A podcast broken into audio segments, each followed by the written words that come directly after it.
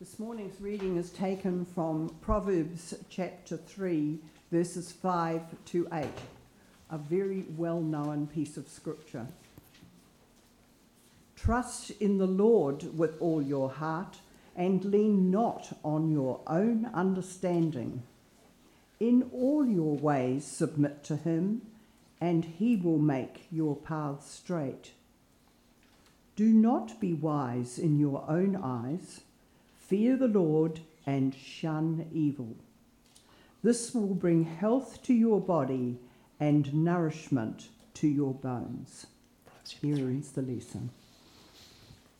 Thank you very, very much, Sonia. Let's pray.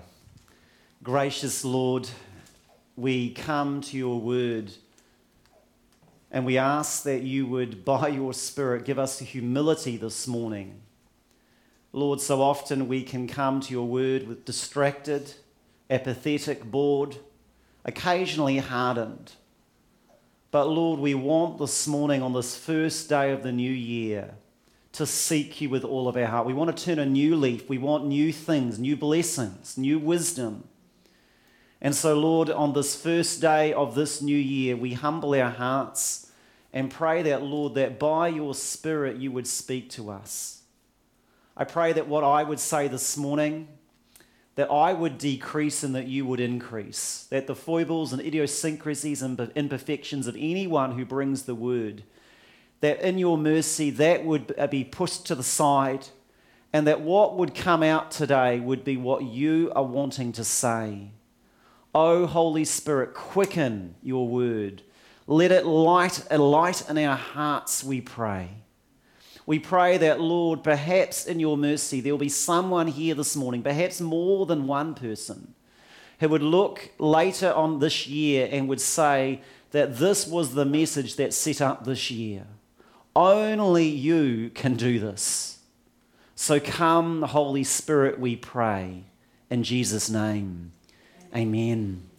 When I was 20 and entering just the first years of young adulthood, I started to reflect back on my teenage years, and I had these moments of thinking, oh my goodness, what a fool I was. I remember telling Dad, Dad, you're totally wrong. This is the wise thing. This is the way to go. Telling Dad and putting him in his place as a 15-year-old, because of course I'd arrived. And then at 20, I thought, actually, I think Dad was right. And so often I realized it was shame. I thought, well, thank goodness I'm 20 years old and I'm now an adult and got this wonderful wisdom.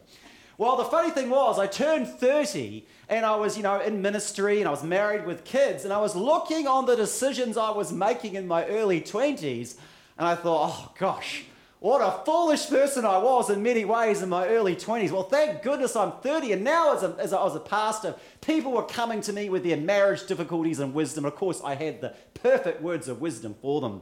Well, when I'm now 45 and I was reflecting on the choices I was making, some of the crucial mistakes and errors of judgment in relation to my children and marriage and other areas of my life over my 30s and early 40s, I thought, oh, what a fool I was.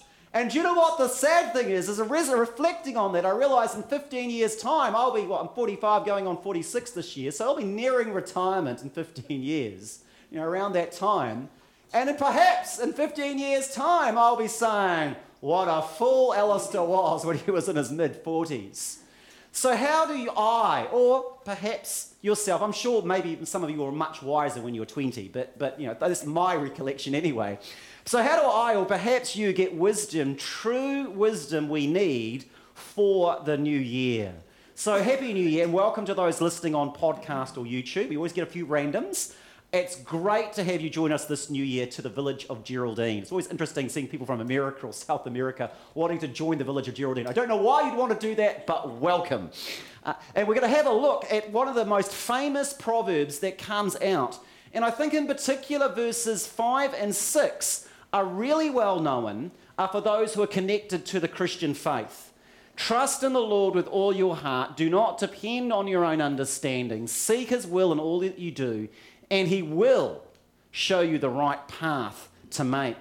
But what is perhaps is not as widely known is the next verse, which forms the other half of those verses. Don't be impressed with your own wisdom. Instead, fear the Lord and turn away from evil. Then you will have healing for your body and strength for your bones. Now, in the Hebrew scriptures, can you bear with me? There's a little bit of biblical scholarship here, but it's not that hard. Stick with me here. It's super easy and really important to know. In the Hebrew scriptures, and some of you will know this, there is this thing called parallelism, which is we're having the verses say the same thing but slightly differently. The similarity is it says the same thing for emphasis. The difference is getting you to ponder what the difference means. So let's have a look at a really easy one. All right. A wise child brings joy to a father. A foolish child brings grief to a mother. All right, it's pretty simple. Gives you similarity, but just changes it a little bit. And then there's another one which is a bit harder. I think this one here is, don't answer a foolish argument of fools, or you will become as foolish as they are. And then the next proverb says this, which is the parallel. Be sure to answer the foolish arguments of fools, or they'll become wise in their own estimation. The parallelism is saying the opposite. So what is it, Proverbs? Is it the first one or the second one? All right, what is it? Make up your mind. Right? And so there's that thing that's aiming to stop you in your tracks and to get you to ponder, why is the proverb saying the exact opposite? It's a parallel, but there's differences. And of course, the answer is that the proverbs depend, this is advice for all of the proverbs, is that the advice is dependent on the circumstances in which you face. There are some situations in which if you're encountering a fool, and a foolish person is just saying what they want, the wisest course of action is to say nothing. Be respectful, kind, and gracious. In the cricket terminology, let the ball go through to the keeper. Just let it pass. Don't engage. Because if you get riled up and stirred up with anger or get into a fight, you will become as foolish as they are. And haven't I done that a lot of times in my life? Oh, that I'd listen to the wisdom of Proverbs. But there are some situations, perhaps there is a person who's trying to take your children and put them onto a wrong path. Or perhaps there's some people out there who are innocent victims. Or perhaps there's a person for whom that you can reach and you've prayed about it. There are some situations in which you want to come with a humble, gracious, wise approach, but to say something that might change them, change their course of action. So that's parallelism. Right? It's got the same statement, but says it differently, wants you to ponder it. So what is that happening in chapter 3? Well, let's have a go. Trust in the Lord. I'm going to go through this quickly, and then we'll go back over it. So don't worry if we're just going to go over the whole lot, and then we'll go back. All right? Trust in the Lord with all your heart goes with don't be impressed with your own wisdom. That goes with do not depend. Next one is do not depend on your own understanding. Seek his will in all that you do. Goes with fear the Lord and turn away from evil. And then the promises come as this. And he will show you which path to take. And then you will have healing for your body and strength for your bones. It's got some similarities, but there are dramatic differences in it. And the Proverbs wants you to ponder those differences. So John Bloom says this about the parallel of the text here. The genius of this kind of parallelism is it allows the writer to make related statements that are not redundant. There's a clear connections between 5 and 6 and 7 and 8, but they don't say identical things. Trust in the Lord with all your heart is not quite the same as don't be impressed with your own wisdom. What the proverb is doing is turning the diamond of a profound truth in the light of God's wisdom so that we see a different refraction of that light. Right, so the key truth of Proverbs chapter 3, the humbling wisdom for the new year that I need this morning is I do not have the wisdom I need to get through this year. I don't have it. And in fact, if I'm depending on my own stuff, I'm not the full package in terms of wisdom and insight. And say, no one else. I don't need to hear anyone else or from the Lord, anyone else. I've arrived. I haven't. That is one of the key things. And you get to see that. The first statement is trust in the Lord with all your heart. It's telling you to actively search to the Lord for this wisdom. And let him be the pursuit and object of your wisdom and pursue him with all your heart. The parallel statement, don't be impressed with your own wisdom, is challenging my stubborn, pride-filled heart that doesn't want to humble itself, doesn't want to take advice, doesn't want to think that my wisdom and insights aren't that flash hot. Who's had that pride-filled, stubborn reflex when someone gives you advice? You guys are amazing. There's only about 5, 6, 7 hands. Well, you guys, you're ready to go for your morning tea because you're good. But I have, and so like, you can't tell me what to do. I don't say it, but that's what I think. I was like, I already know better than that. I've already heard this. I instantly go to that. Well, here it's saying, don't, Alistair, be impressed with your own wisdom. It's challenging my pride-filled, stubborn heart. All right, don't be impressed with your wisdom. You aren't that good. Look at how foolish you were when you were 20, 30, and yes, 45. Don't be impressed with your wisdom, but trust in the Lord with all your heart. Look at the damage your foolish choices have caused in ministry, in marriage, and in children. And if I choose to reflect on some of those worse and foolish choices, it's actually pretty heart-wrenching. People have left churches because of foolish choices I've made. I've hurt my wife and my children. And in ways, there's been people who've had a lesser reflection on Jesus Christ because of the foolishness of one Alistair McNaughton. And that became often because I was, at the time and in the moment, I was impressed with my own wisdom and thought that what my choices were was the right way to go. And it goes on, do not depend on your own understanding, but seek his will in all that you do. And this goes with fear the Lord and turn away from evil. The seeking of God's will in my marriage, my family, my vocation, you put this into your personal situations, right? And this part of this will happen by fearing the Lord and turning away from evil, right? If you're seeking his will in all that you do, you will do that by fearing God and turning away from evil. If you're not depending on your understanding, you will do that because you're actually fearing the Lord and turning away from evil. They're connected. All right, so if you fear God, what that means is you won't. Now, this is a verse that people in Western culture struggle with. But here's the thought. Most of us actually at some level fear something. And often it's the opinions of our peer group. It's the opinions of our culture. So I can think of numerous times where I have self-censored myself in social situations. Why? Fear of what the other person will say, and what the other group will say, and what the culture will say. Who's had that situation? Fear. Fear of man. It's fear of man. And what I was going to say would be reasonable and intelligent, but I knew, and of course not every fight you want to join in on. Sometimes that's where the problem is. Sometimes it's just wiser to zip your mouth and let the ball go through. But there has at times been fear in my life, and it's not fear of God. So may I suggest, it's a bold statement, you will fear something this year. Why not fear the most loving, most merciful, most kind God? Jesus describes himself like a mother hen who wants to put us under his wings. I want to come under Jesus' wings. That'll be cute, little duckling. Go under the wings. That's what he's offering. Why would you not fear and respect him? And if the language of fear sounds brimstone, remember it came from Jesus' own lips. He said, do not fear man, who could, at the worst they can do is destroy your body, but fear God, for whom after he's destroyed your body can send you to hell. That's not from a hellfire and brimstone preacher. That's the words of Jesus.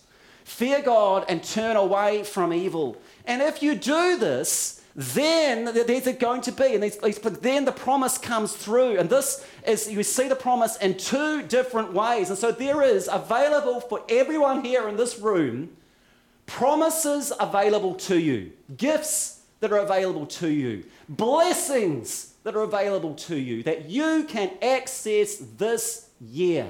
Do you want them? Are you hungry for them? Because it comes, if you've got a humble heart, yes, my wisdom sucks, yes, I want to fear you, Lord, and rely on you. Then comes the promises. He will show you which path to take, and you will have healing for your body and strength for your bones. All right, so this year, you'll be led on the right way to go. My body, my marriage, my work life, my social life will be refreshed. Do you need healing in your family? Do you need healing in your work situation? Do you need healing in the relationships within the church? It's available. Do you want to know the right way to go this year? You know, the wonderful thing is only God has the power. God knows every day of our life. He's got 20/20 vision for everything that will take place. The Lord knew at the beginning of last year that my wife would be diagnosed with stage 4 cancer and would have 6 months to live. The Lord knew that. He knew every situation, every trial, every mountain, every tear that I would cry. And what do I want when I go through this coming year with who knows what is awaiting me? I want healing and I want to know strength for my life. And it's not necessarily physical healing. It is a spiritual healing, but it can be physical as well. And I want to know that no matter what comes, I am walking the right path, not to the left or the right. Do you want that? It is available to you this morning. And so the value of this humbling wisdom is humility, right? Humility gives a willingness to listen to wise counsel, a willingness to be teachable, a willingness to say, I was wrong, I screwed up, I'm sorry. I've had to say that to my children. I've had to say that to Catherine. I've had to say that to people within the church. When you have humility, that's the first start for wisdom. You know, actually, one of the interesting things is even in the world out there, people who just got no time for Christianity or different religion or no faith, and if you ever look at some of the wisest people out there, they're not Christians, this is what I've often noted they do have in their favour. There's often a humility with them. They actually have a humble disposition. So even out there in the wider world, just having an ability to say, I haven't arrived. Mum and dad or my brother or sister or my children or my work colleagues or whoever, I can learn something from them. And even from non-Christians or whoever, if we have a humble disposition, there is a huge power in that, and some of the wisest people in the world have a cultivated humility. Do you cultivate humility? It is a good thing to do, but I don't say, Lord, humble me, because then usually bad things happen. But I do say, Lord, in this whatever takes place this year, may I cultivate humility within it. And so there's some incredible promises there. And so for the one who desires to know the Lord, who is pursuing the Lord this year with all their heart, they will be guided on the right path. So I'm going to put some practical things. So let's say that you're married. All right, there's going to be decisions that will take place this year. It could be financial decisions. It could be decisions with the children, with the education, whatever. Here's a thought. Do you, when you're thinking through that, are you a practical atheist when those decisions come? You just rely on your wisdom, your insight, your thinking, and God doesn't figure, and then you just ask God to bless it. Or do you do it this way? Do you seek the Lord with all of your heart, mind, and soul in the area, right? And then don't be impressed with your own wisdom. And so you could do that by praying. If you're married, praying with your wife. If you're single, a widow or divorced or whatever, there's usually a wise counsellor, or you could be just you getting up and down on your knees and seeking the Lord and saying, Lord, I humbled my heart in this situation. I ask that you would guide me on the paths to go. I pray that you would give me the right heart attitude. And often as I've done those things, sometimes Satan tries to stir up. So I know this sounds really bad, but Catherine and I have had prayer times where we've ended up fighting. It's pretty bad. It's real life, ladies and gentlemen. And Satan often comes in. And so, but actually at times where we've gone in, and then because we often have opposite views on whatever it happens to be out there, and it could be different ways. But as we've humbled our hearts in different things, the Lord often does reveal a path through. And so actually, as you start to humble your heart and pray together or by yourself with a wise person and pursue him, you will find this year, if you do that, this is a promise not from Alistair McNaughton, but from the Lord, that in some manner or way, an area of your life will be refreshed, it'll be healed, it'll be strengthened. And that there will be an area of your life where you do not know where to go. You'll be like Jehoshaphat. Lord, we look at the enemy armies, we don't know what to do, but our eyes are upon you. And he will guide you on that right path. Are you wanting that? Then humble your heart. Don't be impressed with your own wisdom. You're not that wise. Be willing to fear God above anything else. He's worthy of that. And depend on him, and he will guide you on the right path. And he will bring healing to your life and your family, and the Lord will get the glory. Let's pray. Gracious Lord, we thank you for your word, and we pray that, Lord, that this year, come what may, we would pursue you with all of our heart. And that, Lord, you would bring healing to us, you would bring refreshment to us, and that you would guide us in the right paths. In Jesus' name, amen.